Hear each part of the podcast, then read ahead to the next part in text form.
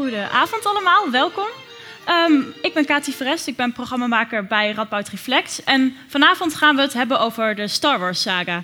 Ehm, het is een extreem bekend verhaal, film. Iedereen heeft er wel een bepaalde associatie mee.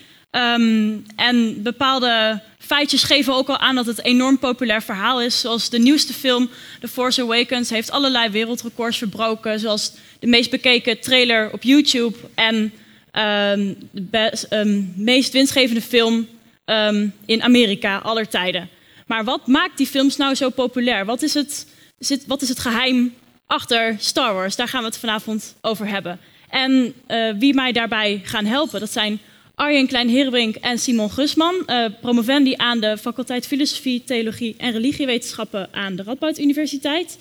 En zij houden zich allebei bezig met hedendaagse uh, Franse filosofie en die uh, filosofen zullen zij gebruiken om na te gaan denken over dat wat Star Wars zo aantrekkelijk maakt. Dus ik geef graag het woord aan Simon Gusman en Arjen Klein-Herenwink. Veel plezier. Dankjewel. Um, ja, we gaan het vanavond dus hebben over Star Wars. Um, mijn, mijn eerste grote jeugdliefde en niet jouw eerste grote jeugdliefde. Um, en we gaan het ook hebben over inderdaad het geheim van Star Wars, of één van de geheimen van Star Wars. Al weten we niet of dat het geheim is wat het zo populair maakt. Dat kan ook gewoon de gigantische marketingmachine zijn. Um, we gaan het vooral hebben over wat er wel in Star Wars zit, zit, maar eigenlijk niet echt bestaat.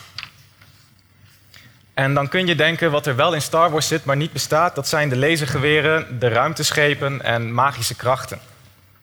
Maar die zaken kunnen bestaan. Laserpistolen en ruimteschepen kunnen bestaan. En als je een beetje flexibel denkt, dan kan magie vast ook ooit wel bestaan. Maar wij willen het hebben over wat er in Star Wars zit, wat niet bestaat en wat ook niet kan bestaan.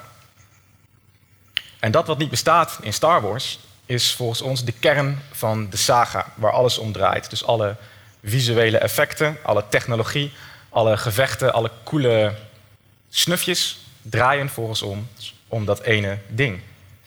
En die kern dat bestaat uit, die bestaat uit helden en avonturen. En wij gaan proberen uit te leggen waarom het heel belangrijk is dat, het, dat Star Wars dus draait om helden en avonturen, hoewel dat een banale claim lijkt. Um, en waarom die eigenlijk niet bestaan. En met helden en avonturen bestaan volgens ons ook het goede, het kwaad, het lot en zoiets als in de wieg gelegd zijn ook allemaal niet. Wat er volgens ons niet bestaat, is dat mensenlevens verhalen zijn met een begin, een midden, een eind en een coherent plot dat het allemaal aan elkaar bindt. En raar genoeg, als dat niet in de realiteit bestaat, doen ontzettend veel verhalen wel alsof dat bestaat. Sterker nog, ontzettend veel verhalen doen alsof dat de kern van het bestaan is. Niet alleen Star Wars, alle verhalen. Dat gaat om films, dat gaat om literatuur, dat gaat om mythes, maar het gaat ook om reclames en ook de doodnormale alledaagse manieren waarop wij over onszelf en over anderen nadenken. En al die verhalen trainen onszelf om onszelf en anderen te zien als hoofdpersonen in een narratieve, in een narratieve structuur. En via Star Wars willen wij dat vreemde fenomeen uh, bespreken. En de vragen die wij daarbij stellen zijn onder andere: uh, wat zijn dan de componenten van die helden- en avonturenstructuur? En wat zijn de effecten van dat constant aan elkaar vertellen, aan onszelf vertellen dat de wereld zo werkt? En we gaan dat doen aan de hand van een aantal fragmenten en een heleboel gepraat. En die fragmenten die komen allemaal uit de eerste zes Star Wars films. Waarvan we gewoon aannemen dat iedereen daarmee bekend is en geen uh, spoiler alerts meer hoeft.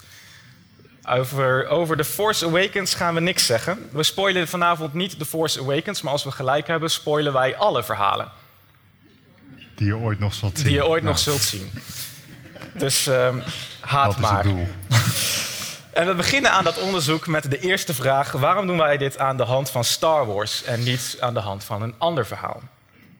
Uh, en uh, dat is namelijk dat uh, wij willen dit doen aan de hand van een idee dat de monomythe heet. Dat is een idee dat door Campbell, een onderzoeker van verhalen, in de jaren 40 en 50 is opgesteld. En hij had het idee dat alle verhalen in alle culturen, tenminste alle heldenverhalen, belangrijke religieuze en mythologische verhalen, uit dezelfde elementen zijn opgebouwd.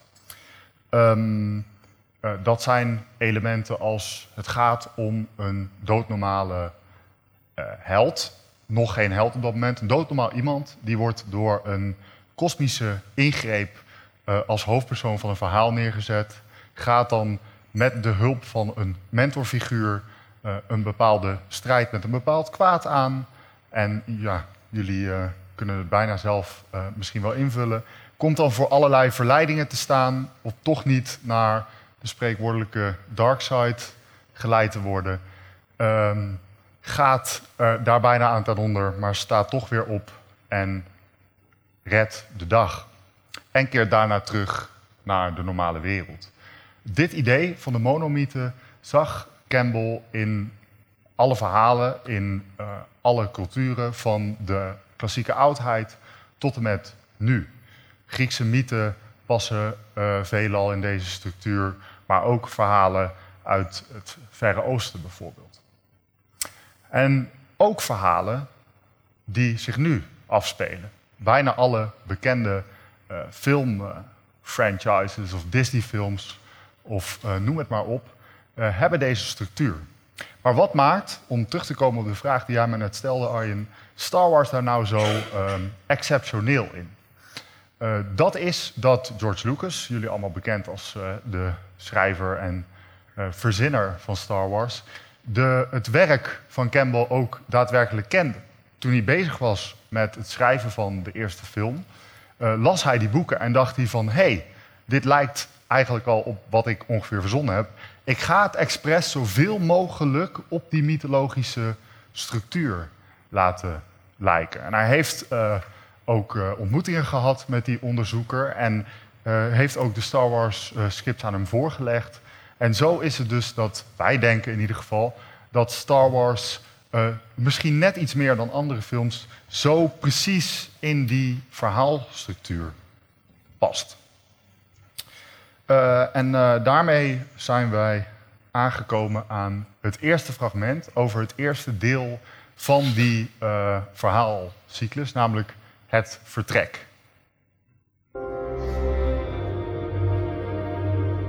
No, my father didn't fight in the wars. He was a navigator on a spice freighter. That's what your uncle told you. He didn't hold with your father's ideals, thought he should have stayed here and not gotten involved. You fought in the Clone Wars? Yes. I was once a Jedi Knight, the same as your father. I wish I'd known him. He was the best star pilot in the galaxy. And a cunning warrior. I understand you've become quite a good pilot yourself. And he was a good friend. Which reminds me, I have something here for you. Your father wanted you to have this when you were old enough, but your uncle wouldn't allow it.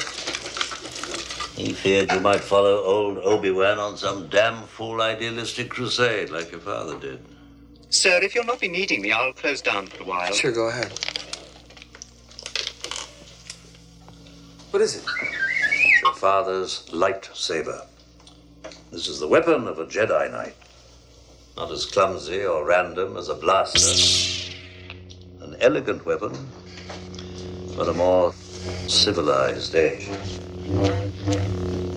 For over a thousand generations, the Jedi Knights were the guardians of peace and justice in the Old Republic. Before the Dark Times. Before the Empire. How did my father die? A young Jedi named Darth Vader who was a pupil of mine until he turned to evil, helped the Empire hunt down and destroy the Jedi Knights. He betrayed and murdered your father. Now the Jedi are all but extinct. Vader was seduced by the dark side of the Force. The Force? Now, the Force is what gives the Jedi his power. It's an energy field created by all living things. It surrounds us and penetrates us. It binds the galaxy together.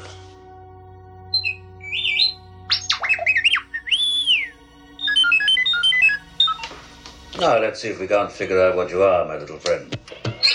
And where you come from. I saw part of the message. You. I seem to have found it. General Kenobi, years ago you served my father in the Clone Wars. Now he begs you to help him in his struggle against the Empire.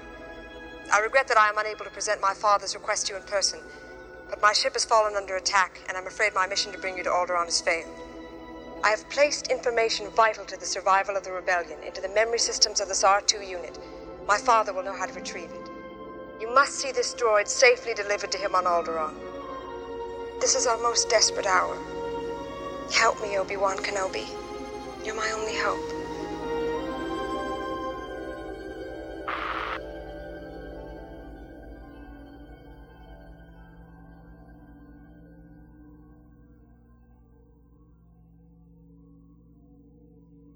You must learn the ways of the Force if you're to come with me to Alderaan. Alderaan. I'm not going to Alderaan. I've got to get home. It's late. I'm in for it as it is. I need your help, Luke. She needs your help. I'm getting too old for this sort of thing.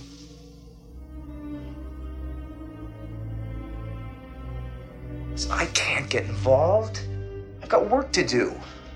It's not that I like the Empire. I hate it, but there's nothing I can do about it right now. Such a long way from here. That's your uncle talking. God, my uncle. How am I ever going to explain this? Learn about the Force, Luke. Het begin van eh, de eerst uitgekomen Star Wars film laat heel goed het eh, begin zien van ieder verhaal altijd.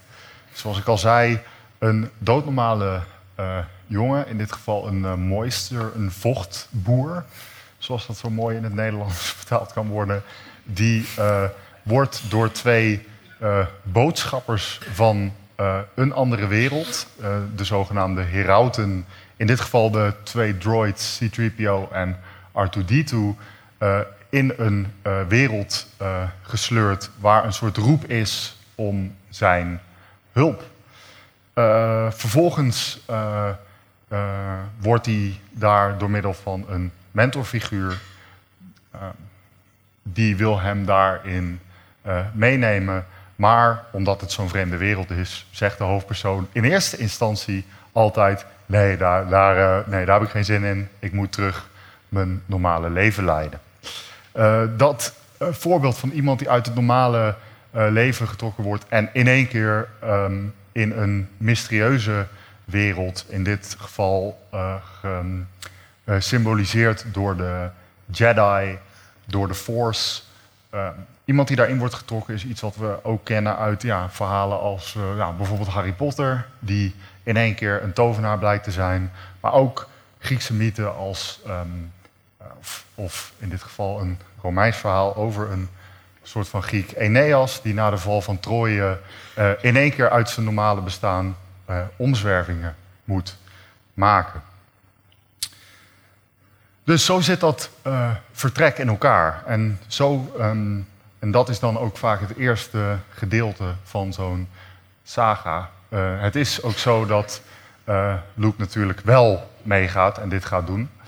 En anders was het een vrij korte film geweest natuurlijk. En dan begint het avontuur pas echt. Want de held is dus door een invloed van buitenaf wakker geschud. En je hoorde in het fragment ook dat zodra het woord The Force voor het eerst in de film genoemd wordt, dat dan langzaam het orkest begint aan te zwellen, zodat de kijker ook weet van oké, tijd voor epische dingen geen vochtboeren meer. Uh, dit wordt geen dramatische kunstfilm over hoe moeilijk het op Tatooine allemaal is. Het zou ik leuk. kijken? Ik zou het niet kijken. Um, en wat er dan, wat er dan plaatsvindt is, uh, wat er dan plaats gaat vinden is de fase die volgens Campbell de inwijding heet. En in een traditionele structuur uh, die hij in mythes vindt, gaat het dus altijd erom dat de held moet bekendgemaakt worden met een soort bovennatuurlijk principe of een rijk of een kracht, in dit geval de force, waar die eigenlijk niet in, waar die nog niks mee kan. Omdat niks uit zijn alledaagse leven heeft hem de middelen gegeven om, dat, uh, om daar iets mee te doen. Want dat is iets, iets wat achter de schermen alles aanstuurt en niet in je face. En dat is uh, waar we het tweede fragment voor hebben gekozen.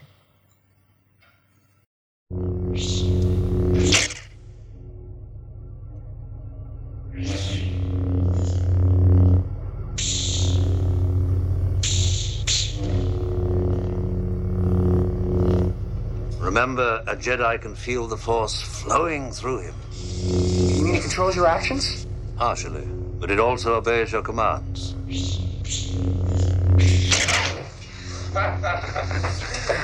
Hokey religions and ancient weapons are no match for a good blaster at your side, kid. You don't believe in the Force, do you? Kid, I've flown from one side of this galaxy to the other. I've seen a lot of strange stuff, but I've never seen anything to make me believe there's one all powerful force controlling everything. There's no mystical energy field controls my destiny. It's all a lot of simple tricks and nonsense. I suggest you try it again, Luke. This time, let go your conscious self and act on instinct. With the blast shield down, I can't even see. How am I supposed to fight? Your eyes can deceive you. Don't trust them.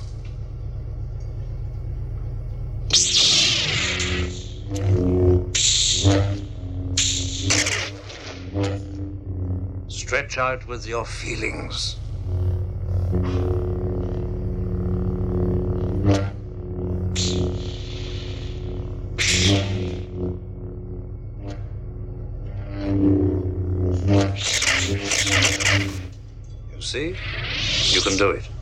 I call it luck.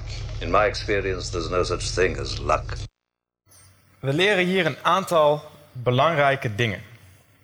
Ten eerste, there's no such thing as luck.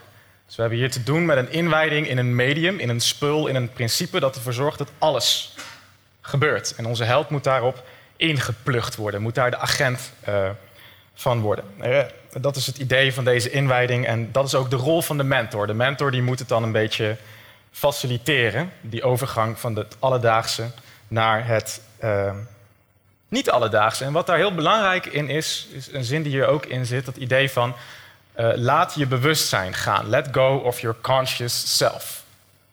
Dat is iets wat in religie heel erg terugkomt. Dat is iets wat in spiritualiteit heel erg terugkomt. Dat is ook iets in verhalen zoals Star Wars en in Harry Potter. Het is het idee dat jouw normale manier van doen gaat je nooit een echt avontuur met heldhaftige dingen erin opleveren. Maar je kunt door een ander ingewijd worden in iets waar dat wel kan. Het is ook de structuur van een heleboel romantische comedies. De hoofdpersoon is iemand die een paar keer teleurgesteld is en die gelooft niet meer in liefde. The Force, die alles. eh, hè, en maar als je daar eh, goed alweer op inplugt door bepaalde toevallige ontmoetingen, dan kan alles toch uiteindelijk weer liefde zijn. Ehm, bekende elementen in die inwijdingsprocedure die je in veel eh, verhalen ook zal terugzien, zijn bijvoorbeeld eh, de eerste test en het eerste succes. In Star Wars is dat als prinses Leia gered wordt uit de Death Star, terwijl Luke eigenlijk nog niet zoveel kan. Het is de, en in andere films over sport is dat het, het, het krakkemikkige team wint hun eerste kleine overwinningje. Of in films over, ehm, over Wall Street wordt het eerste miljoen binnengehaald. Het eerste teken van hey, deze methode, wat we hier in die inwijding, in deze geheime taal of deze geheime manier van doen leren, dat, eh, dat werkt. En een tweede element dat daar heel erg belangrijk in is, in de eerste fase van de inwijding, is isolatie. Dat eh, noemt Campbell zelf noemde dat The Belly of the Whale, naar het Bijbelboek Jona. Eh, in Star Wars is het allemaal iets minder elegant. Daar is de, de, de trash compactor, als ze bijna eh, samengedrukt worden. En in eh, andere films zijn dat bijvoorbeeld de verlaten sportschool... waarin Rocky helemaal geïsoleerd moet trainen... of eh, de vergaderruimte waarin de eerste briljante ideeën... van de jonge Wall Street-handelaars op de tafel komen. Ehm, een ander belangrijk element waar we een fragment van willen laten zien, is dat er tijdens die inwijding altijd een neiging is bij de held om eruit te stappen, om terug te gaan, om iets aan zijn alledaagse leven ehm, te fixen, zijn of haar alledaagse leven. En dat is iets wat in het grote plan der dingen, in het kosmische plan heel banaal is, maar voor de hoofdpersoon heel belangrijk. Je moeder is ziek en je moet er wat mee. Ehm, bij ehm, en in het geval van Luke is dat als zijn vrienden in de problemen zitten terwijl hij eh, bij Yoda in training is. En dat willen we ook even laten zien.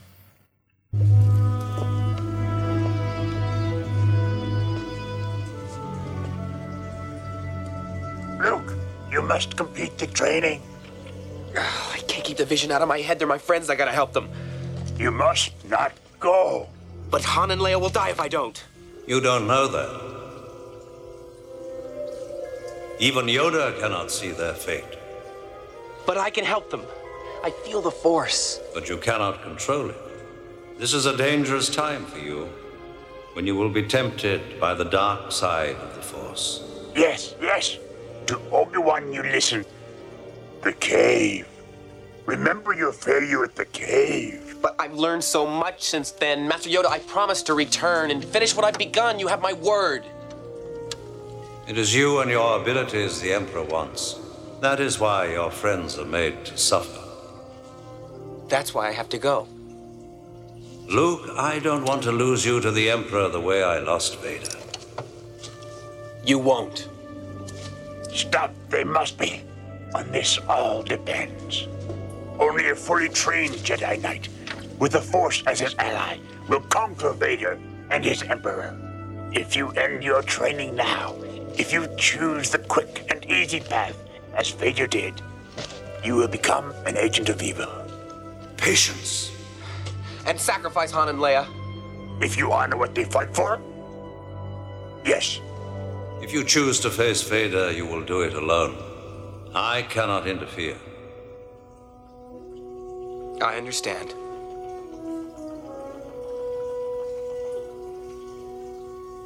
R2, fire up the converters.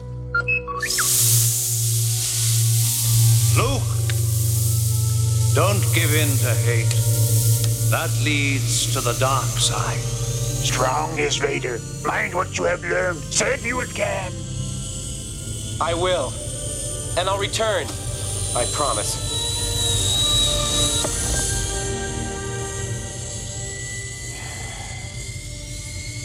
Told you I did. Reckless is he. Now, matters are worse. That boy is our last hope. No. Ja. In, eh, het equivalent hiervan in films zonder mystieke lading is bijvoorbeeld de sportheld die met een blessure te vroeg toch nog weer alweer het veld opgaat enzovoort.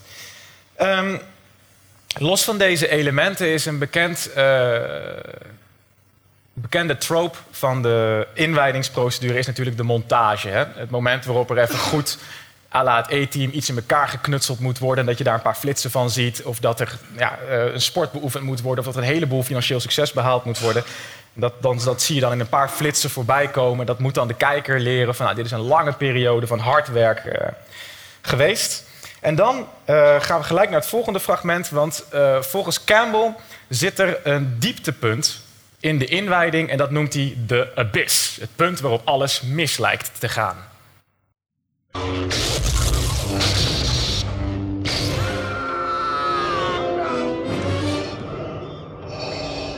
is no escape. Don't make me destroy you. Luke, you do not yet realize your importance. You have only begun to discover your power. Join me, and I will complete your training. With our combined strength, we can end this destructive conflict and bring order to the galaxy. I'll never join you! If you only knew the power of the dark side.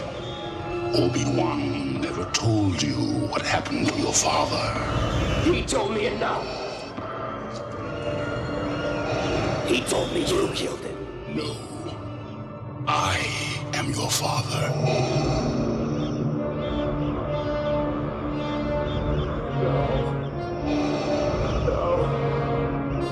That's not true.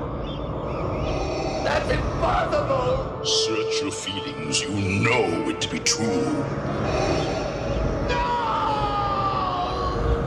No! Luke, you can destroy the Emperor. He has foreseen this. It is your destiny. Join me, and together we can rule the galaxy as father and son.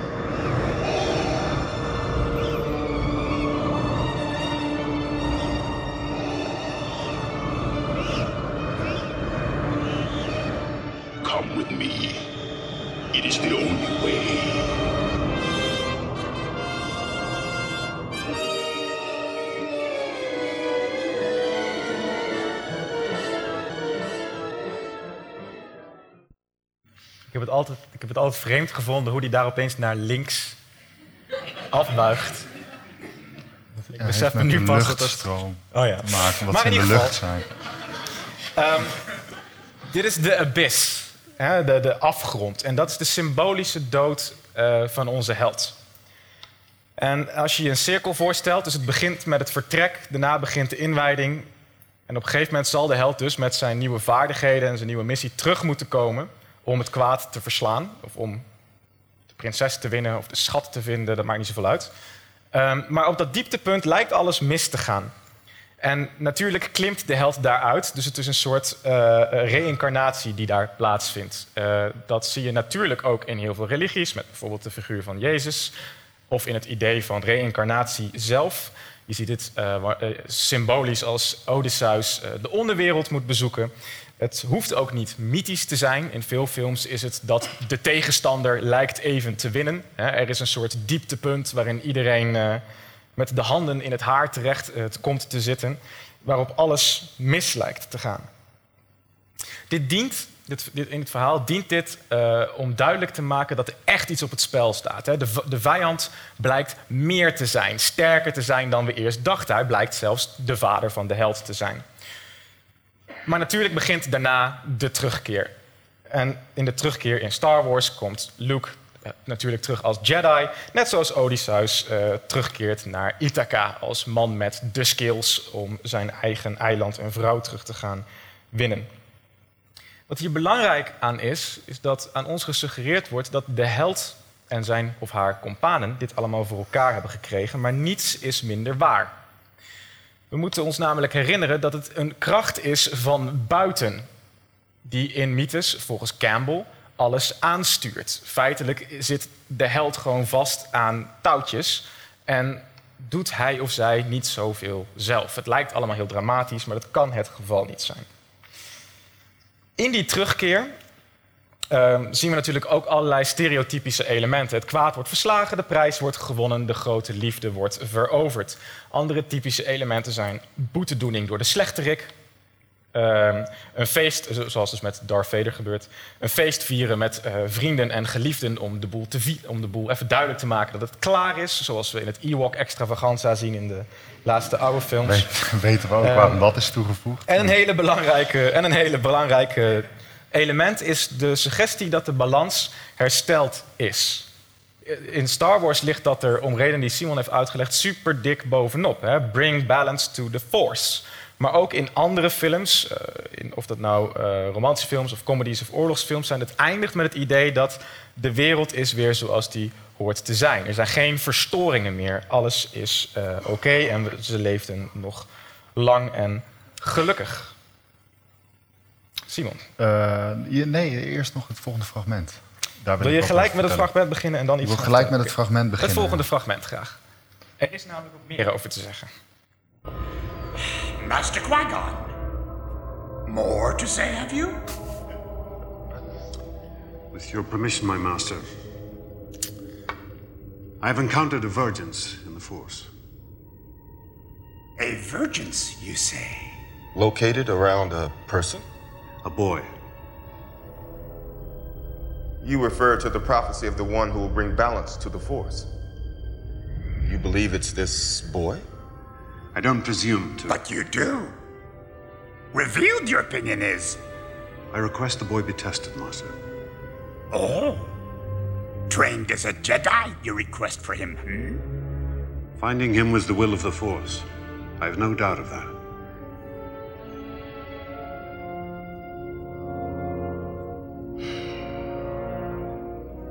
Bring him before us, then.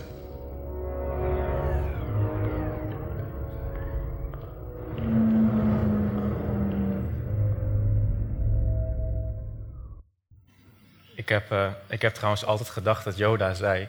I've encountered a virgin in the Force. En ik besef me nu voor het eerst dat dat niet over Anakin... Dat het, nee, dat dat, nou, virgins. Een, ja, het is een uh, onderbreking. Dat is precies ja. waar ik het inderdaad over heb. Want dit uh, fragment illustreert heel goed... hoe ontzettend weinig invloed de personen in het verhaal... op het verhaal hebben. Je hebt de Force, een mystieke kracht... die wil zelf balans in zichzelf creëren. creëer daardoor een Virgins in the Force. En er zit ook een, het hele element waar ja, nogal veel kritiek ook op is geweest... dat Anakin, de vader van Luke, dus onbevlekt ontvangen zou zijn... door de Force, zonder vader. En dat, um, dat hij daarmee die profetie zou vervullen. En dat soort uh, cliché-elementen, dat worden ook wel archetypes genoemd. En die zie je er dus een heleboel langskomen. We hebben in, het, in de beschrijving van het verhaal al de mentor gezien. Maar wat ook bijvoorbeeld een hele belangrijke is, is precies dat de grote twist, Darth Vader is de vader van Luke, eigenlijk het meest cliché-element is. God uh, was de vader van Jezus en ook um, Achilles had bovennatuurlijke ouders die dingen orchestreerden. En zo zie je dat die figuren hetzelfde zijn. Je hebt een orakel, in dit geval is het Yoda die uitspraken doet. Nee, als je nu weggaat, dan zal de dark side het winnen. Je hebt verleidingen, zoals die, die verleiding die Darth Vader presenteert aan Luke. Van nee, kom met mij mee, dan kunnen we alles precies zo maken als jij het wil. Een heleboel clichés dus, of met een mooi woord, archetypes. En um, zo zaten die verhalen in elkaar. En waarom, waarom uh, was dat volgens Campbell zo? Hij beschrijft vooral uh, samenlevingen uit het verleden. En hij dacht dat die verhalen een bepaald doel hadden. Namelijk om mensen te instrueren over wat hun rol was in de religieuze samenleving dus te laten zien. Uh, en dan, dan is bijvoorbeeld zo'n inwijding is letterlijk een soort inwijding in een geloof. Van kinderen hebben, zijn alledaags, maar op een gegeven moment komt er een soort van uh, rite of passage en worden ze opgenomen in de religieuze gemeenschap. En daar komt ook een heel belangrijk onderscheid tussen natuurlijk goed en kwaad en hij en wij en zij uit voort dat daar allemaal mee samenhangt. Een kosmische orde die de besluiten neemt en in al die samenlevingen een belangrijke rol speelt. Kortom, het is een, deze verhalen zijn eigenlijk een beschrijving van hoe het echte leven van mensen in elkaar zit. Het is een soort uitvergroting, in het geval van symboliek, van een proces dat wij allemaal doorlopen in ons leven. En daar komt ook de tijdloosheid en de universaliteit vandaan. Dat is de reden dat in alle culturen die verhalen op een andere manier voorkomen, omdat in uh, alle culturen mensen toch dezelfde levensloop hebben. Maar de vraag is dan, zo ging dat vroeger in die culturen die uh, door hem beschreven werden, maar hoe zit dat nu dan? Ja, en laat daarbij dus duidelijk zijn dat wat wij nu um, vertellen is wat Campbell zegt. En we komen zo op uh, wat wij daar zelf over te zeggen hebben. Campbell zegt, de zaken zijn nu veranderd. En wat er vooral volgens hem veranderd is in moderne westerse samenlevingen... is dat het idee dat we af en toe geroepen worden tot het heldendom... door een externe orde die nou spiritueel is, of dat het de geschiedenis zelf is, of het lot, of hoe je het ook wil noemen, dat dat weg is. Uh, Campbell schrijft het aan het begin van de 20e eeuw. Hij zegt dat gaat er in westerse samenlevingen uit. Wat blijft er dan over? Wat er overblijft is dat het individu het zelf moet doen. Dus de structuur van die cirkel, hè, heldendom, het leven wordt een avontuur, je hebt het vertrek, je hebt de inwijding, het dieptepunt en de terugkeer, die verandert niet. De force bestaat niet, magie bestaat niet, het lot bestaat niet en de goden die Griekse helden uh, inspireren bestaan ook niet. Um, en niemand is dus de uitverkorene van een bepaalde kracht, van een lot of een bovennatuurlijk wezen. Maar de cirkel blijft hetzelfde. En dat kun je ook heel goed zien aan het feit dat zelfs de meest onprettige delen van de cirkel nog steeds alomtegenwoordig zijn in hoe wij over onszelf praten. Wij denken bijvoorbeeld vaak dat je moet lijden om succes te hebben. Die abyss, dat mensen die echt hebben afgezien, dat die weten waar ze het over hebben. Mensen die, als, die zondagskinderen zijn, waarbij alles altijd maar lekker gaat, daar denken we van dat ze op de een of andere manier vals spelen of hun succes niet verdienen. Wie niet lijdt, heeft niet echt geleefd. Is niet op dat dieptepunt van die cirkel geweest. Maar we smeren onszelf in allerlei, uh, op allerlei domeinen nog steeds deze monomythe aan. Als een stappenplan naar succes en geluk. En we maken het ons daar zelf een beetje moeilijk mee. Want in de oude situatie had ik niet niks te maken met of ik een held zou zijn of niet. Simon heeft het net uitgelegd. Het is de kosmische orde, of wat dan ook, die jou verkiest. Dus als je geen held was, dan hoefde je daar niet heel druk om te maken. En je kon je wel spiegelen aan helden, want ze gaven het goede voorbeeld. En je kon die heldenverhalen gebruiken om jouw positie in het geheel te begrijpen. Maar je hoefde niet zelf de held te zijn. Dat was oké. Dat waren een select few. Nu is dat anders. Nu moet jij zelf zorgen dat je de held wordt en dat je in die cirkel terechtkomt. Helden kunnen nu doodnormale mensen zijn en onze helden zijn nu presidenten en bekende muzikanten waarvan alsmaar benadrukt was, wordt dat ze net zo zijn begonnen als jij en ik. Dus vroeger was dat cirkel een soort wiel dat zelf mensen in zich trok en ze aandreef. Maar nu, als de monomythe veranderd is, zoals Campbell zegt, zijn wij zelf een soort hamster die dat wiel op gang moet brengen.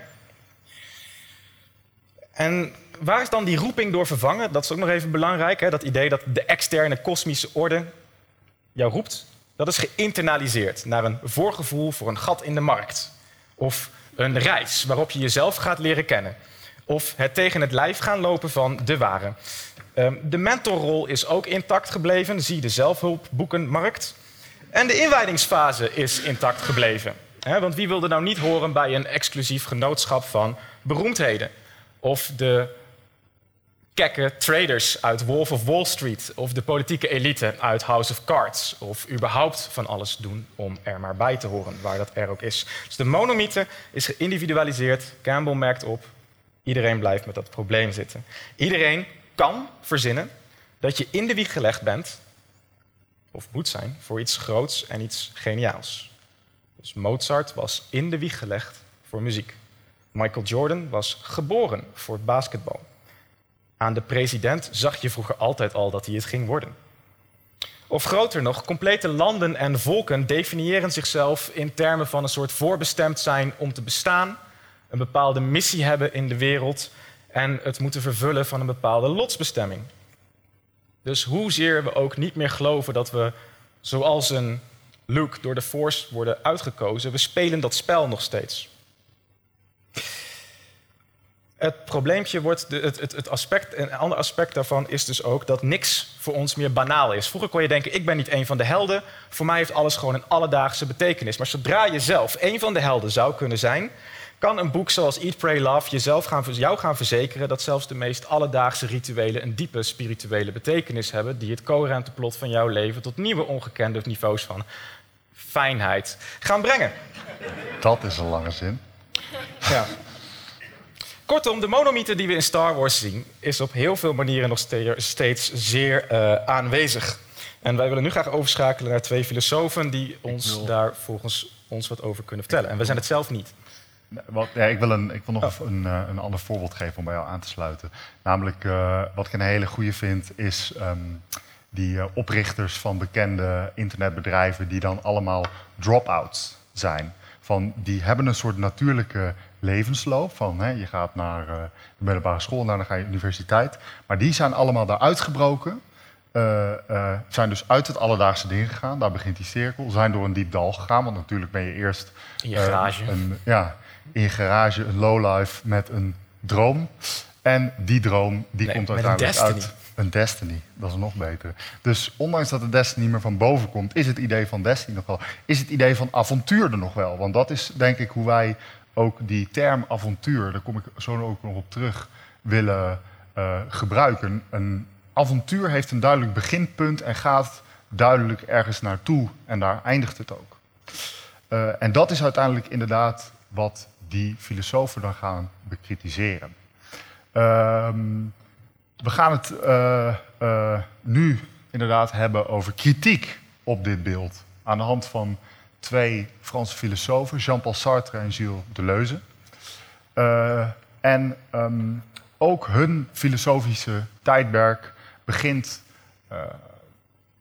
aan het eind van de 19e of het begin van de 20e eeuw.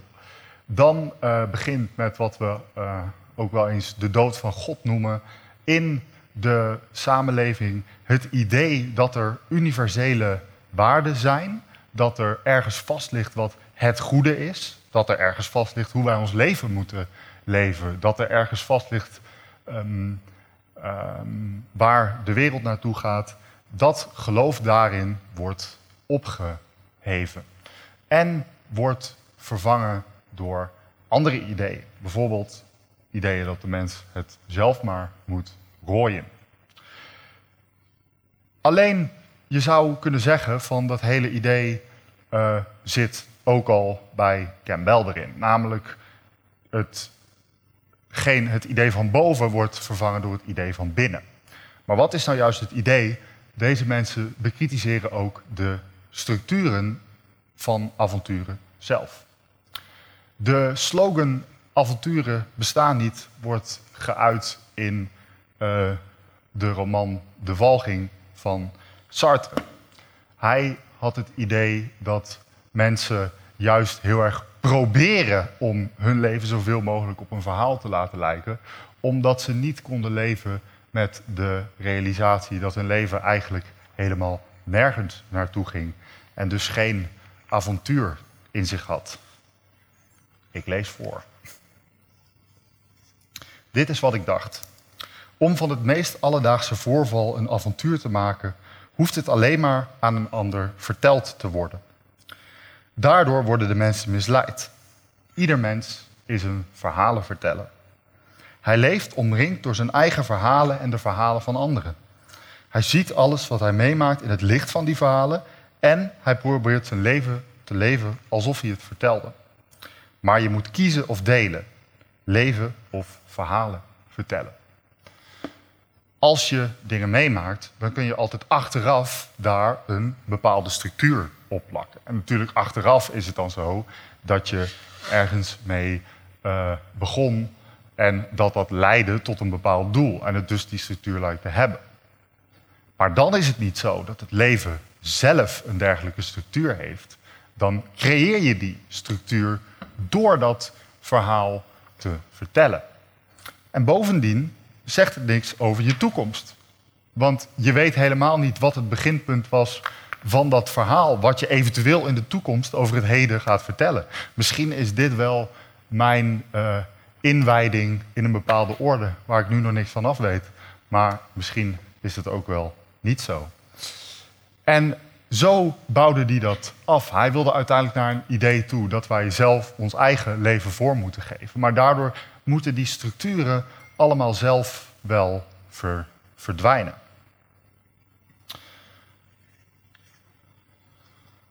Dus behalve van het idee dat onze avonturen ontstaan vanuit een bovennatuurlijke orde, moeten we af van het idee van avonturen zelf.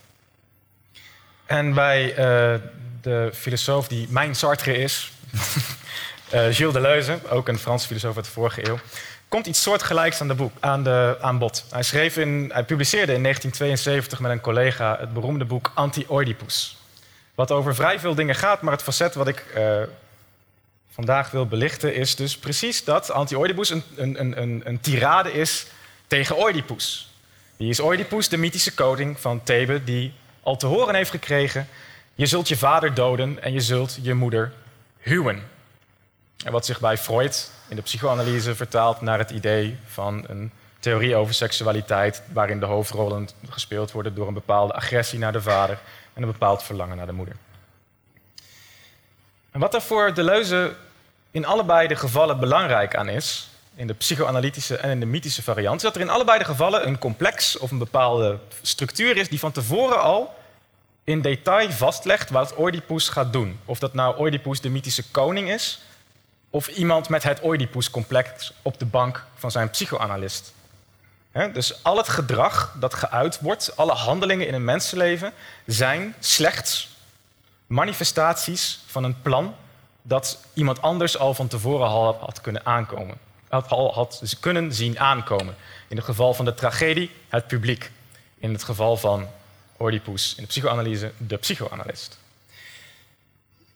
Campbell is overigens wel een groot fan van psychoanalyse en zegt: als we naar Freud en Jung kijken, zien we dat ook in de structuren van het onbewustzijn voor de hele mensheid geldt dat de monomythe werkt. Dus Campbell zou zelf nooit zeggen, bijvoorbeeld: uh, ja, jij kan alleen maar de monomythe zien. Ik kan alleen maar de monomythe zien omdat ik een westers paradigma loslaat op alles en iedereen. Hij ontkent dat actief, maar dat uh, terzijde. Wat is het probleem met Oedipus, volgens de leuze? Het probleem is, ben je gelukkig, dan betekent dat dat je Oedipus, je, je Oedipus-complex succesvol hebt doorlopen. Of er enigszins succesvol mee aan het dealen bent. Ben je ongelukkig, dan ben jij je aan het verzetten tegen de structuur van het Oedipus-complex. In andere woorden, als je gelukkig bent, ben je gelukkig dankzij het Oedipus-complex, wat jij succesvol gebruikt, wat je succesvol doorloopt. Als je ongelukkig bent, is het echter niet de schuld van het Oedipus-complex, maar dat van jou. Want je had ervoor behandeld kunnen worden. In een ander kader dan de psychoanalyse, wat een kader dat misschien bekender is, zie je dat ook bij zelfhulpboeken. Zelfhulpboeken suggereren ons dat geluk en succes een vaste structuur hebben, die we kunnen vertalen naar zeven of twaalf, en als je mazzel hebt zelfs maar drie, kleine, simpele stappen die jouw leven radicaal kunnen veranderen. Lukt dat, dan lukt het dankzij het zelfhulpboek. Lukt het niet, dan is het mijn schuld. Want ik heb het zelfhulpboek dan niet genoeg uh, begrepen. En volgens de leuze is dit soort retoriek pure kwakzalverij. Daarom is het ook retoriek. En het werkt niet alleen uh, uh, psychologisch, het sluipt dus volgens hem, net zoals in Campbell, overal door in onze verwachtingspatronen over elkaar. Vandaar het punt over zelfhulpboeken. En de leuze's punt zou dus ook zijn: avonturen bestaan niet, tenminste niet in de zin dat u een soort verhaal doorloopt wat binnen een bepaalde structuur al vaststaat. U bent niet op een soort rails geplaatst waarin zich nu het verhaal van je eigen leven zich afspeelt, net zoals u naar een film zou kijken.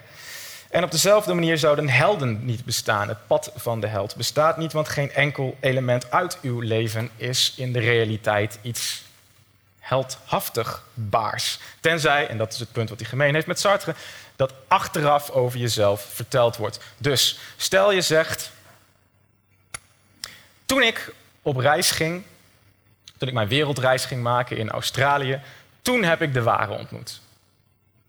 Dan is de romantische suggestie is dat je dankzij de wereldreis de ware hebt ontmoet. Dat er iets was aan de wereldreis wat al aan de ware zat gekoppeld. En dat is natuurlijk raar, want in een vliegtuig naar Nieuw-Zeeland zitten, daaraan zit natuurlijk niks de ware ontmoetachtigs. Dat bestaat niet. Die twee dingen, zoals in een avontuur, in een avontuur zouden die twee dingen naadloos in elkaar overlopen en met elkaar te maken hebben. Ze zouden naar elkaar verwijzen. En volgens filosofen als Deleuze en Sartre staan ze los van elkaar en worden ze door contingente gebeurtenissen af en toe tegen elkaar aangesmeten. Dat is prima. Waardoor je wel eens de ware kan ontmoeten in Nieuw-Zeeland. Maar het is niet zo dat dat een vooropgezet plan is dat zich uh, afspeelt.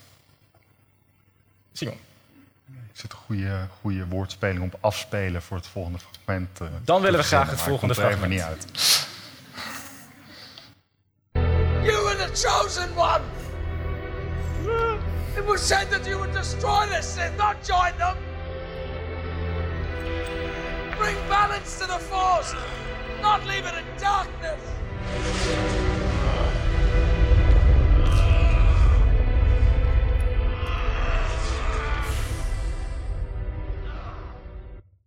Kort fragment. Ja, hier neemt uh, Obi-Wan Kenobi de lightsaber mee om het eerste fragment uh, die weer aan Luke te geven. Dus wij hebben nou ook een mooie cirkel, cirkel uh, volbracht.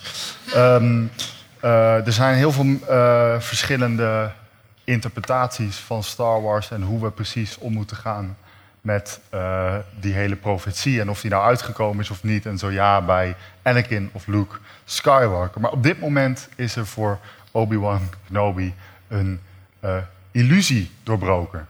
Hij leefde het leven alsof het een avontuur was, waarin, zijn, uh, waarin hij het mentorfiguur was. Maar het, het liep dit keer niet goed af. En dat brengt ons terug, brengt ons eigenlijk naar onze conclusie. Dat is namelijk niet alleen is het zo dat als wij afgaan uh, van die universele structuren, dat we dan ook af moeten van de structuren in onze levens. Het is ook zo dat, uh, hoewel wij misschien denken, zoals Sartre ook bijvoorbeeld bekritiseert, dat dit ons houvast biedt in het leven en het juist fijn is om je leven op zo'n manier in te delen, kan het ook zorgen voor een heleboel problemen. Een heleboel dingen die juist niet gaan omdat je bepaalde verwachtingen krijgt van het leven. Ja, de kwalijke effecten van de monomythe, daar komen we nu op. Of zelfs maar van delen van de monomythe. En we hebben er al een paar gehoord. Hè? Eén probleem, we kunnen het ook gewoon problemen noemen. Eén probleem is dus die democratisering vanaf het moment dat iedereen in principe een avontuurlijk leven kan hebben, en dat niet alleen maar voor de happy few die door de goden of iets dergelijks gekozen worden weggelegd is, kun je je dus flink schuldig gaan voelen over jezelf. Kun je je best wel miserabel gaan voelen over waarom jouw leven dan niet zo avontuurlijk is, als, als jouw leven dat ook zou kunnen zijn.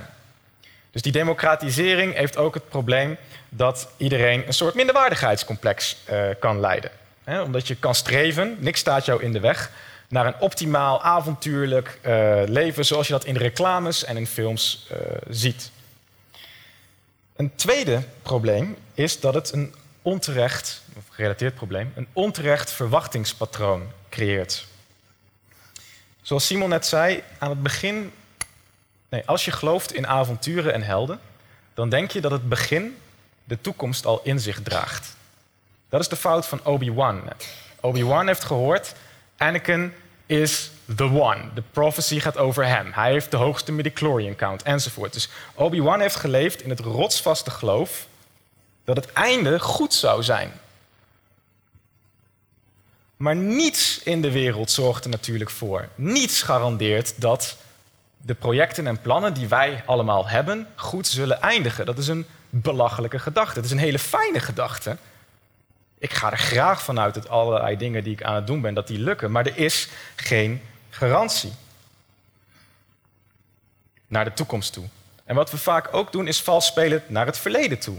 Dus we komen op een bepaald punt aan en dan gaan we doen alsof alles in het verleden in dienst stond van de toekomst. Een aankondiging was van de toekomst. Bijvoorbeeld de gedachte dat al je liefdes uit het verleden lessen waren die nodig waren om uiteindelijk bij je huidige partner te eindigen.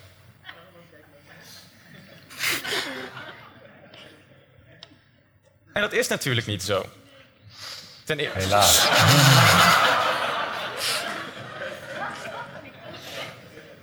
Ik zal ook uitleggen waarom niet. Ten eerste neem je dan niet je eigen verantwoordelijkheid, want je hebt het zelf verneukt. en niet de kosmos. En ten tweede is het ook niet eerlijk ten opzichte van uw huidige partner, die eigenlijk dan gewoon de versie 2.0 is van alle vorige gefaalde uh, pogingen. Dus zo werkt het gewoon niet. Het is niet alleen dat we beter niet hoeven te willen dat het niet zo werkt, het is ook gewoon dat de werkelijkheid niet zo werkt. Een derde voorbeeld is ook het gevoel wat we allemaal kennen dat iets waar we hard aan gewerkt hebben, waar we veel tijd en moeite in hebben gestoken, soms zelfs jaren, en als dat dan mislukt, dat het dan op de een of andere manier onrechtvaardig is.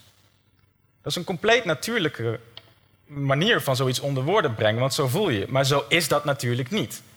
En niks in de wereld zorgt ervoor dat je moet garanderen dat u een goede afloop heeft met wat dan ook. In al die gevallen in al die voorbeelden schrijf je iets toe aan de werkelijkheid dat er niet in zit. Je wil wel dat het erin zit, want als het erin zat, dan zou het ervoor zorgen dat alles goed met je afloopt. Maar het zit er niet in.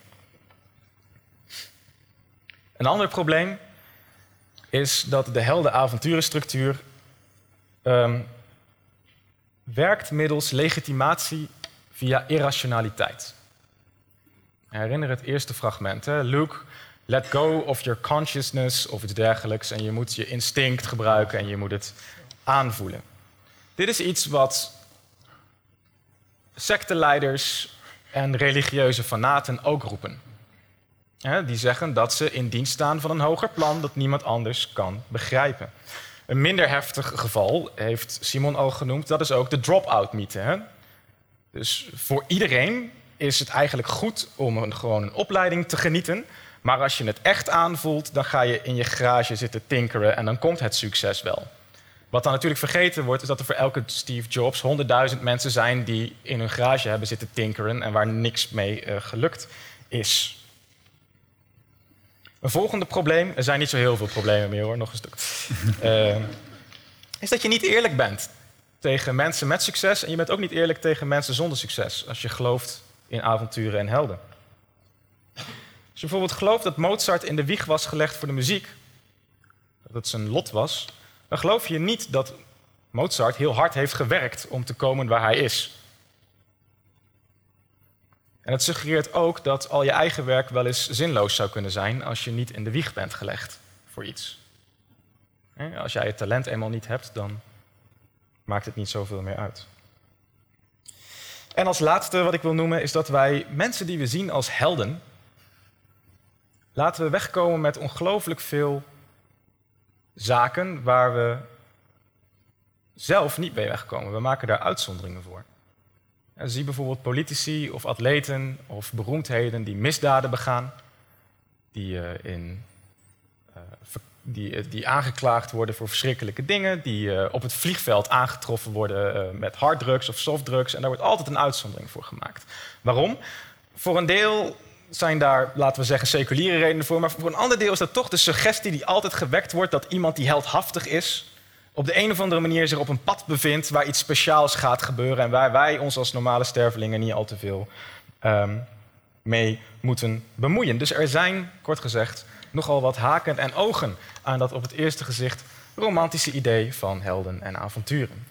Het doet me ook heel erg denken aan de afkikkliniek als uh, dieptepunt waar je dan doorheen moet. En dan Ja. vinden we die mensen oh zo moedig dat ze dat. eh, Ja, als wij aan de doen. crack gaan, dan worden we gewoon in de gevangenis gegooid. maar als een beroemdheid aan de crack gaat, dan mag je naar een luxe kuuroord. eh, Ja. Omdat je een En speciale sneeuwvlok bent. dat je teruggekomen bent. Ja. En daar komt natuurlijk ook, die voeg ik toch nog eventjes toe, het hele idee helden. Dan heb je natuurlijk ook schurken. Het wordt natuurlijk ook gebruikt van de, de propagandamachine van de heldhaftige soldaten tegen de schurken in het Midden-Oosten. Of noem maar een eh, plek die ten oosten van hier eh, ligt. En, maar dat is belangrijk, want het is Eh, dus inderdaad een, het is een, het is een structuur die ons niet alleen fijn doet voelen over ons eigen leven. Het is ook een structuur die kan dehumaniseren. Want voor elke Luke Skywalker zijn er honderden, duizenden anonieme stormtroopers nodig die neergemaaid kunnen worden. En net zoals Luke slechts een representatie is van die goede kant van de Force, zijn die stormtroopers namelijk slechts een representatie van de slechte kant van de Force. En daarom mogen ze neergemaaid worden. En als eh, bijvoorbeeld Bush het over bepaalde Oosterse landen heeft als de axis of evil, is precies hetzelfde propagandamechanisme aan het werk. Precies. Bedankt. Dus, nou is een heleboel eh, kritiek geweest op, eh, op al die verhalen. En de vraag is dan natuurlijk, wat moeten we er dan wel mee? Ik zou hier niet staan om eh, met Star Wars fragmenten in mijn Star Wars shirt... om nou te zeggen van, eh hou ermee op. Ga alleen nog maar... eh, Ga weer naar huis. Alleen nog maar eh, The Office kijken. Een mooi voorbeeld van een avontuurloos verhaal. Nee, maar wat wij, wat wij wel willen zeggen is inderdaad... als je de logische conclusie trekt dat er geen universele begrippen meer zijn... geen universeel goed en kwaad en noodlot en dit en dat... moet je je leven ook niet zo leiden. Maar je moet je leven ook niet zo willen leiden. Er is niet één structuur waarin al onze levens bevinden. En we moeten ons inzien dat we door verhalen slechts schijnstructuren creëren. Kortom, we moeten realiseren dat een verhaal niet de werkelijkheid beschrijft, maar de de, een verhaal en het verhalen vertellen wat wij over onszelf en over anderen doen, de werkelijkheid structureert. Een structuur die die werkelijkheid daarvoor nog niet in zich had. Avonturen bestaan niet en misschien moeten we ze ook niet willen beleven. Gewoon geen helden worden. Daar laten wij het bij.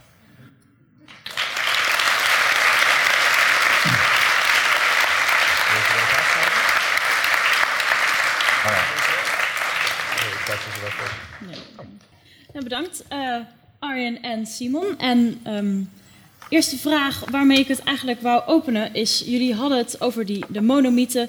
en dat eh, George Lucas eigenlijk Star Wars had bedoeld als ja, de prototype monomythe. Maar denken jullie dat hij daarin is geslaagd?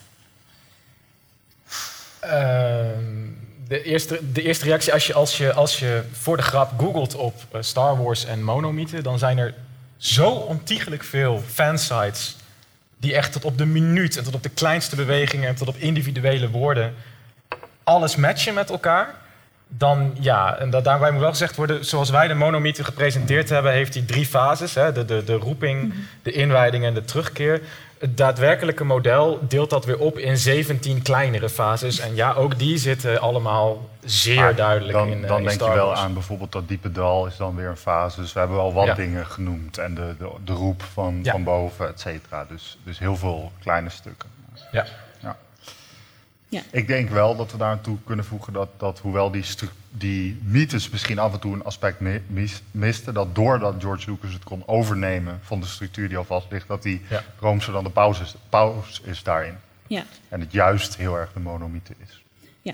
Nee, en ehm, ik eh, vroeg me ook af, want jullie hebben ook heel veel kritiek geleverd op deze eh monomythe. Maar waarom is het dan alsnog belangrijk om deze avond te organiseren en toch na te denken over dit beroemde en bekende verhaal, wat wij, wat ons allemaal heel erg iets doet of iets raakt op een bepaalde manier? Nou, het is de, het is de, de idee waar, waar Simon eh, ook op, op, op gezin, gezinspeeld heeft, is dat het is allemaal oké als je, eh, zolang je het maar omkeert. Zolang je dus beseft dat wie de held was en wat het avontuur was, dat wordt tijdens het proces en vaak helemaal achteraf pas benoemd en geconstrueerd. Het is de lens waarmee je achteraf kijkt naar iets. We kunnen waarschijnlijk niet anders. Moet, we, we- moeten ook helemaal niet anders willen. Maar wat je niet moet doen, is die monomythische omkering doen. Alsof alles van tevoren vastlegt ligt. Want dan krijg je dus hele rare gevolgen in hoe, hoe je over jezelf en anderen en over geluk en succes nadenkt. Ja, dus je denkt, je zou wel zeggen dat het, ja, dat het leuk is om dit als een soort ja, vermaak of voor, voor de leuk te kijken, maar dat het niet iets is waar we lering uit kunnen of moeten willen trekken. Ik, ik denk dat je juist vooral moet realiseren dat je juist door het zo uitvergroot te zien, je leert dat de kleine manieren waarop je dat in het dagelijks leven doet, bijvoorbeeld hè, over die wereldreis, et cetera, Mhm. die juist in een licht kan zien van, oh, misschien doe ik daar wel overdreven over. Dus de les die je eruit leert is eigenlijk dat je de lessen die je eruit zou moeten leren niet moet en kunt trekken Mhm. als het over het dagelijks leven Ja.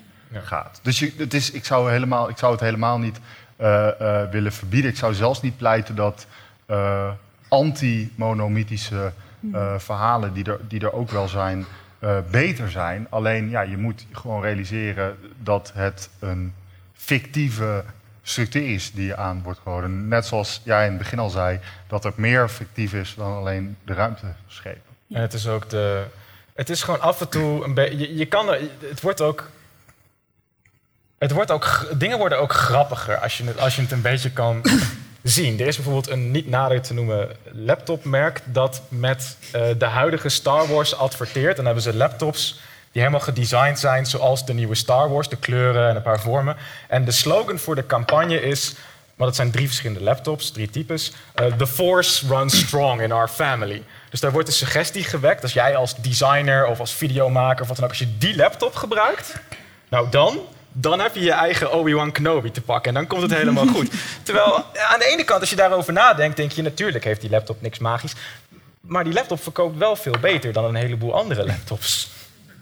Maar je- denkt dus wel dat het een serieus, nou ja, gevaar is misschien een beetje een groot woord, maar dat het serieus iets, een effect zou kunnen hebben op mensen die er niet zo analytisch of kritisch naar zo'n Nee, het is gewoon het is als taart. Taart is lekker, maar je moet er niet te veel van eten. En, en je moet af en toe even nadenken van misschien is te veel taart niet goed. Ja, ik, Je moest er even over Ja, Af en ik besef me nu ik, nadenken. dat het opgenomen wordt en dat het niet mijn intellectueelste opmerking ooit is. Maar dat, Ach ja. Ik hoop inderdaad niet dat ze die over 2000 jaar eh, terugvinden. Nee. Mooie quote. Nou ben ik, eh, nou ben ik, even, ben ik het eventjes eh, helemaal kwijt. Maar ehm, volgens mij eh, is het zo, ja, is het, is het gevaarlijk? Gaan mensen hun leven er echt op die manier? Het is zo alomtegenwoordig Dat je precies wat Campbell ook laat zien, dat het zit al in alle culturen om het te doen. Dus het zit, het zit in. Het, het- ja, avonturen kunnen goed en fout eh, gebruikt worden misschien. En mensen gaan, ervoor, mensen gaan ervoor het leger in en mensen sterven ervoor. Dus, En of dat nou goed of slecht is, dat, je kunt best ster- tuurlijk kun je sterven voor een goede zaak waar je helemaal achter staat.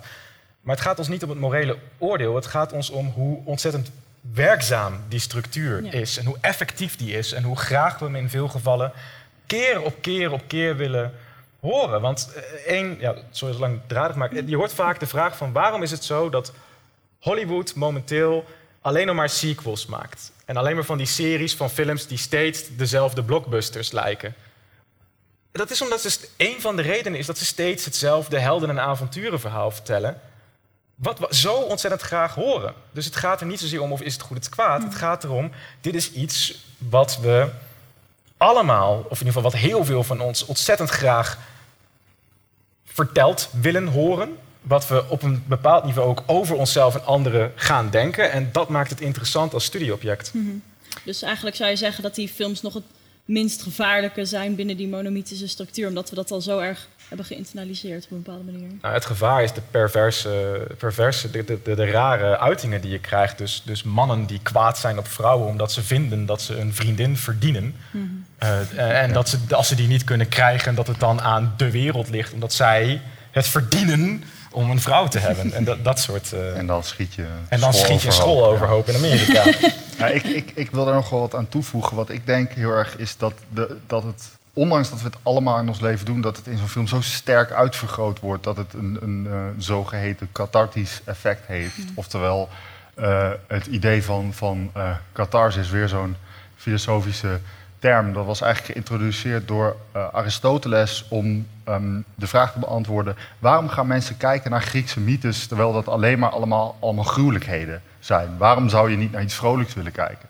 En dat was het idee dat je door een, naar een extreem uitvergrote versie van bepaalde emoties te kijken, dat je juist beter kon dealen met eh, de emoties in je eigen leven, met het geweld en de pijn in je eigen leven. En ik denk dat je dat ook al toe kan passen op structuren, op avonturen.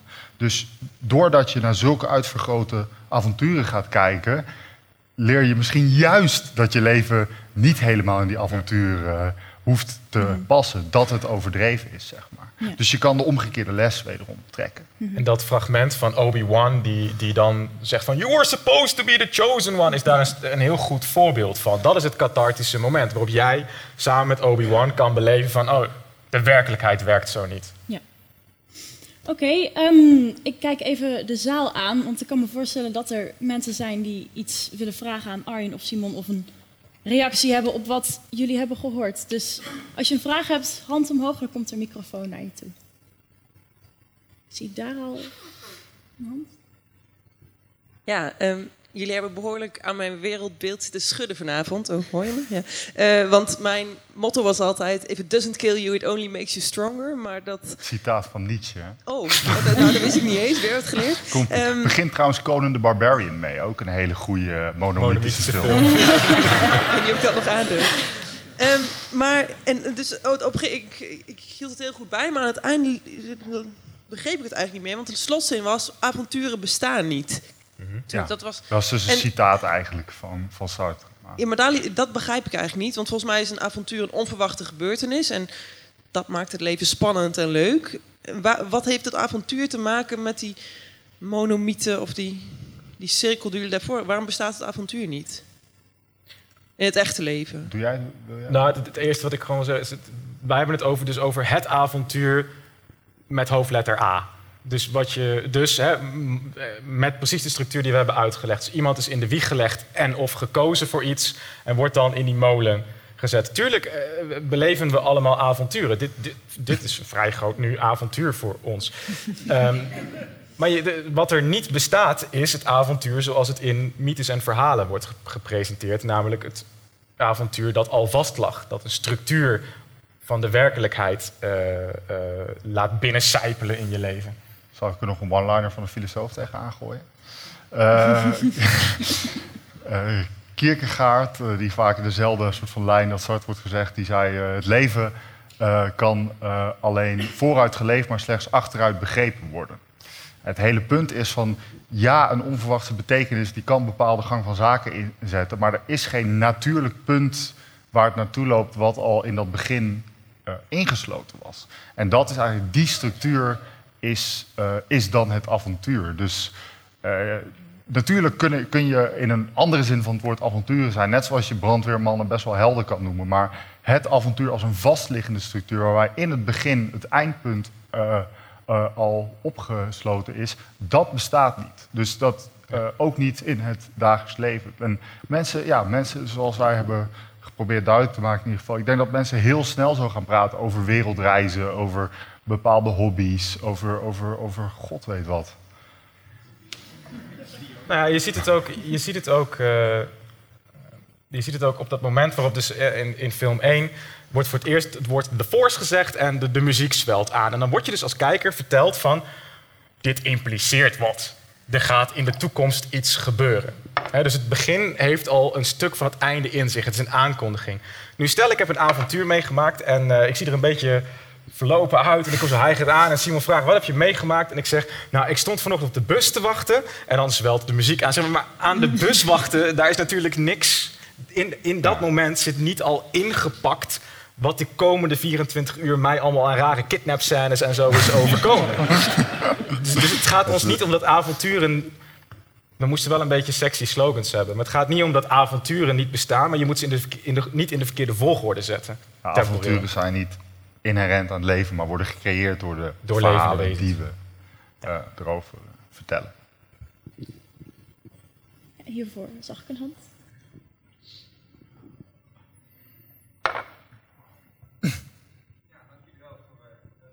Al, ehm, eh, ik denk ergens dat er misschien zelfs al in de films iets zit waar- waarbij die monomythe eigenlijk wordt ontkracht. En dan denk ik aan de laatste scène van Return of the Jedi, of een van de laatste scènes, waarin de Emperor eigenlijk aangeeft dat hij alles heeft gecontroleerd. Bijna zelfs misschien wel het ontstaan van eh, Luke in the Force, zou ik maar zeggen.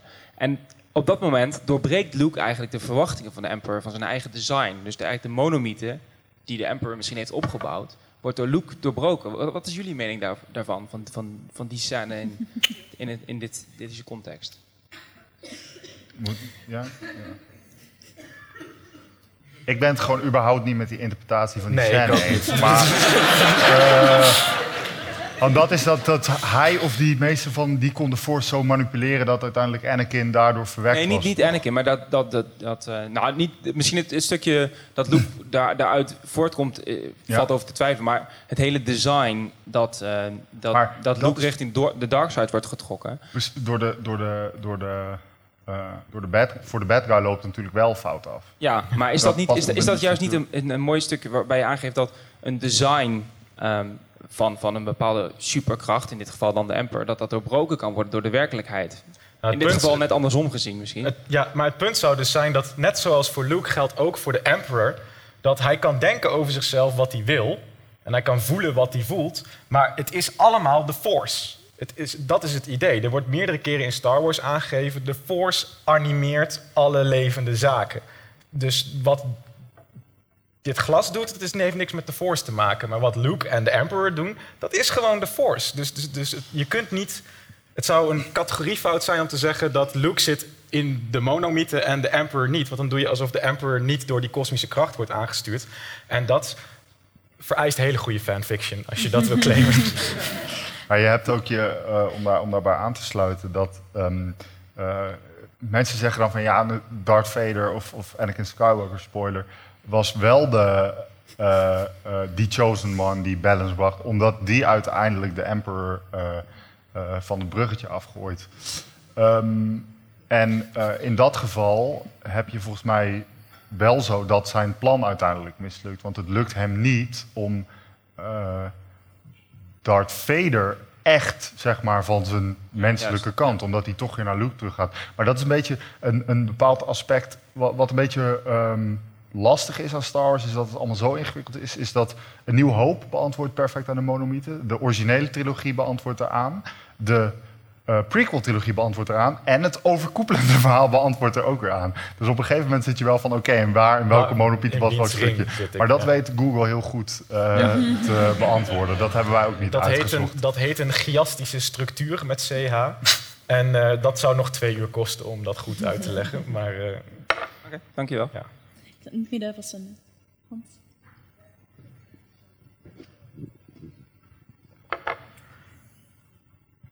Ehm, ik vroeg me af eh, wat jullie dachten over de rol van, eh, van deze structuur in het emotioneel geïnvesteerd raken in dit soort films en series.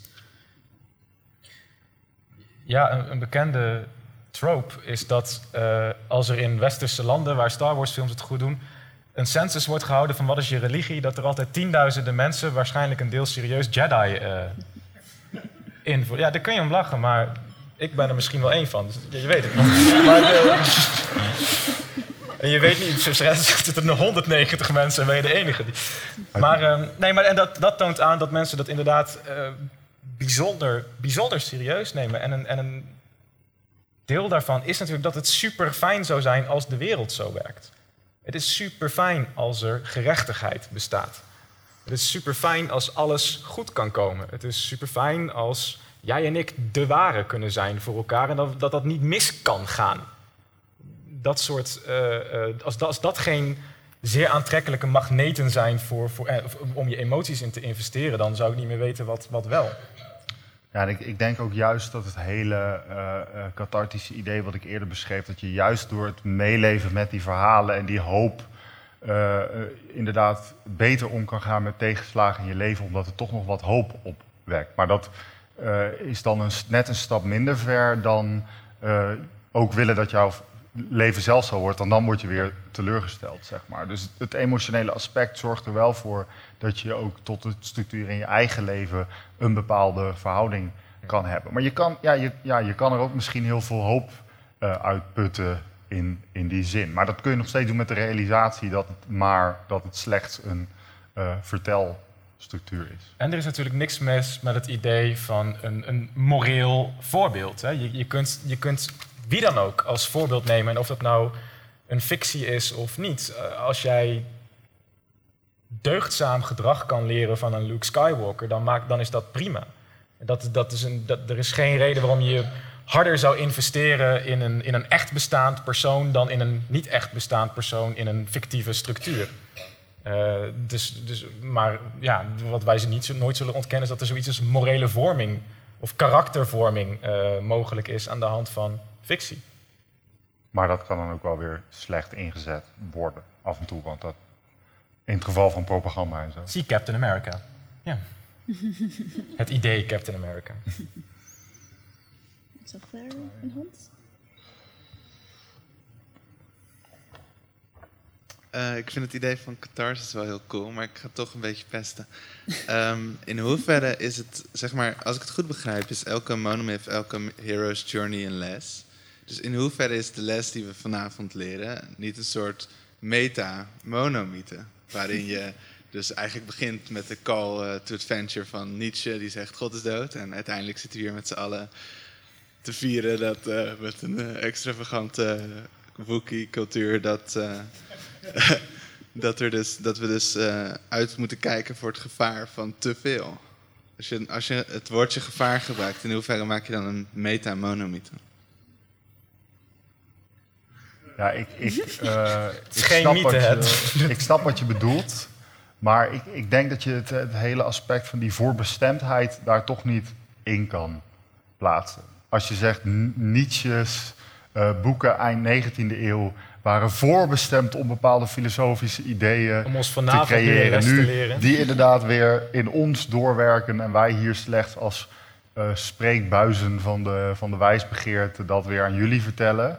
Dan zou ik zeggen, ja, dat kun je zo noemen, maar dan ben je wederom weer een verhaal, een structuur op aan plakken die daar, die daar volgens mij niet eh, in zit. Dus je kan precies, die structuur kan je overal in zien. Dat is misschien ook de kracht ervan. Je ziet hem ook overal, maar je, met het zien creëer je hem.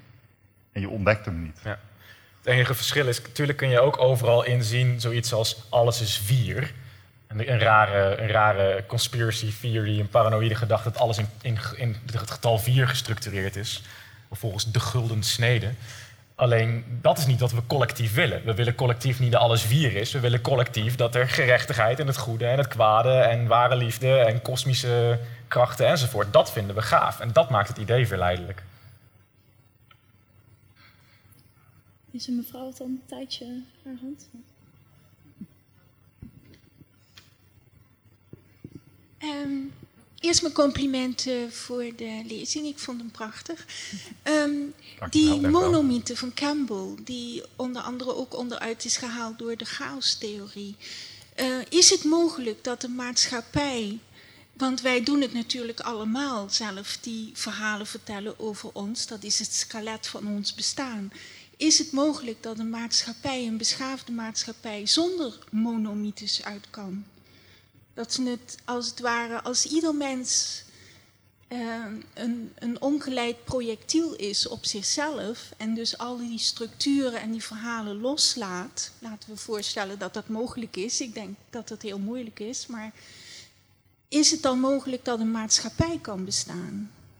Maatschappij zonder. Uh, ja, ik denk zelfs eerlijk gezegd dat, dat, dat de verlichtingsidealen, et cetera, dat die uh, en hoe dat, hoe dat doorwerkt in emancipatiebewegingen uh, door de jaren heen ontzettend met het afbouwen van structuren bezig zijn geweest. Denk aan kolonialisme, feminisme, dat soort dingen. Dus dat uiteindelijk wat wij willen is afbraak van die, van die structuren. Maar ik, ik, denk, en daar wil ik dan nog even aan toevoegen, dat vooral het hele um, aspect van het eind ligt in het begin ingesloten, dat dat iets is wat we, wat, we, wat we niet nodig hebben. Dat dat zelfs het eerder teleurstellingen met zich meebrengt dan dat het nou zoveel houvast biedt. Bepaalde elementen bieden wel houvast, maar juist het avontuur zelf biedt volgens mij helemaal niet zo heel veel houvast dat alles maar vastbesloten uh, moet zijn.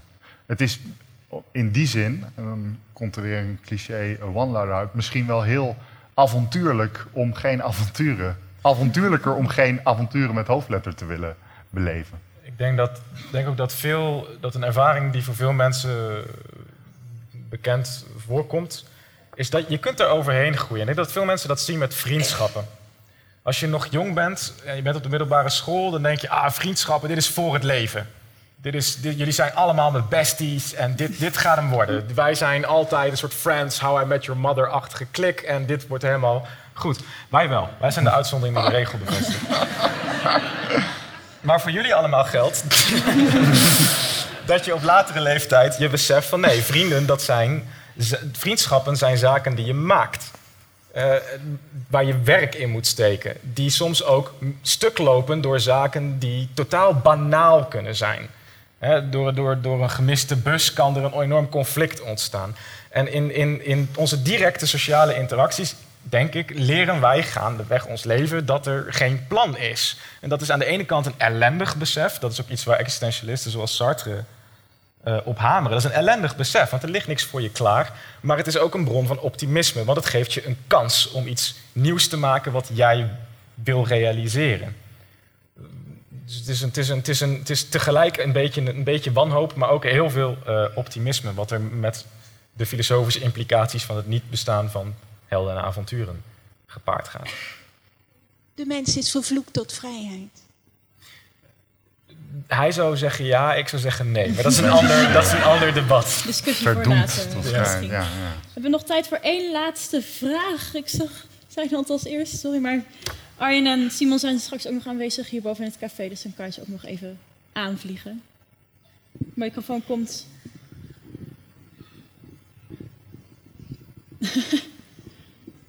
Tussentijd nog even tijd voor een tweede. Um, ik had een vraag over de populariteit van de bad guys. Want ik zie ook dat jij een Kylo t-shirt aan hebt. Um, als wij met de monomythe ons zo heel graag willen... Het zou nog kunnen in de trilogie dat het de good guy is, hoor. Ik weet ja, wie weet. Wie weet. uh, Maar als wij ons zo identificeren met de good guy en ons het verhaal willen geven van uh, de held die door de abyss gaat en dan weer terugkomt, hoe komt het dan dat in uh, de marketing en ook de populariteit de bad guys ook, ja, ook een grote prominente plaats hebben? Ja, ik, ik denk, uh, uh, als ik daar antwoord op, op, op kan geven, ik vind het sowieso inderdaad een hele goede vraag. Ik denk namelijk dat wat dat betreft um, er ook al een soort aftakeling is van wat de, van die hele monomitische structuur. In heel veel media zie je het nog steeds, maar wat ook heel populair is, is uh, media waarin het niet helemaal duidelijk is wie de good guys en de bad guys zijn. En ook misschien niet eens helemaal duidelijk wie de precieze hoofdpersonen zijn. Ik denk bijvoorbeeld aan Game of Thrones, waar, dat, waar de hoofdpersonen ook bij bosjes neervallen. Um, en dat, dat. Het is echt moeilijk om over dit soort dingen te praten zonder dat iedereen altijd wel alles gezien heeft, natuurlijk. Maar, um, en dat dat er heel erg. Um, uh, ook in de haak werkt van, van uh, uh, bad guys op een podium zetten. Aan de andere kant, je hebt bijvoorbeeld ook weer andere clichés van, van anti-helden. Bijvoorbeeld Han Solo, hebben we het eigenlijk helemaal niet over gehad, maar die is natuurlijk ook een hele cliché van kunnen we hem nou vertrouwen of niet? Oh, hij is toch uiteindelijk de good guy. En dat soort dingen van, van een beetje stoer, maar toch goed. Ja, of je dan kan zeggen van Darth Vader is, wordt uiteindelijk op het allerlaatste moment ook nog weer uh, weer goed, dat, uh, dat weet ik niet. Maar ik denk wel dat het uiteindelijk ook wel weer met die, die tegelijkertijd gaande aftakeling te maken Als ik daar heeft. iets korts aan mag toevoegen, waar we het ook niet over gehad hebben, het is, nou waar we het al wel over gehad hebben, in zo'n cirkel zitten waarin het avontuur gaande is, is, is ook een aantrekkelijk idee, omdat je de garantie hebt dat je niet onderbroken gaat worden door iets banaals. En dat geldt zowel voor Luke als voor Darth Vader. Voor allebei geldt, ze gaan echt niet in die film de laatste battle voor Endor missen door een plotseling opkomende buikgriep. Dat, in de Franse klagerige versie ervan misschien wel, maar in, de, in een monomitische structuur staat al vast dat je gaat door niks onderbroken worden totdat het hele avontuur doorleefd is. En ik denk dat dat zowel voor het zijn van een echte good guy als aan het zijn van een echte bad guy een ontzettend aantrekkelijk idee is. Dat alles in je leven netjes zin heeft binnen het project dat je hebt, ook als dat slecht is.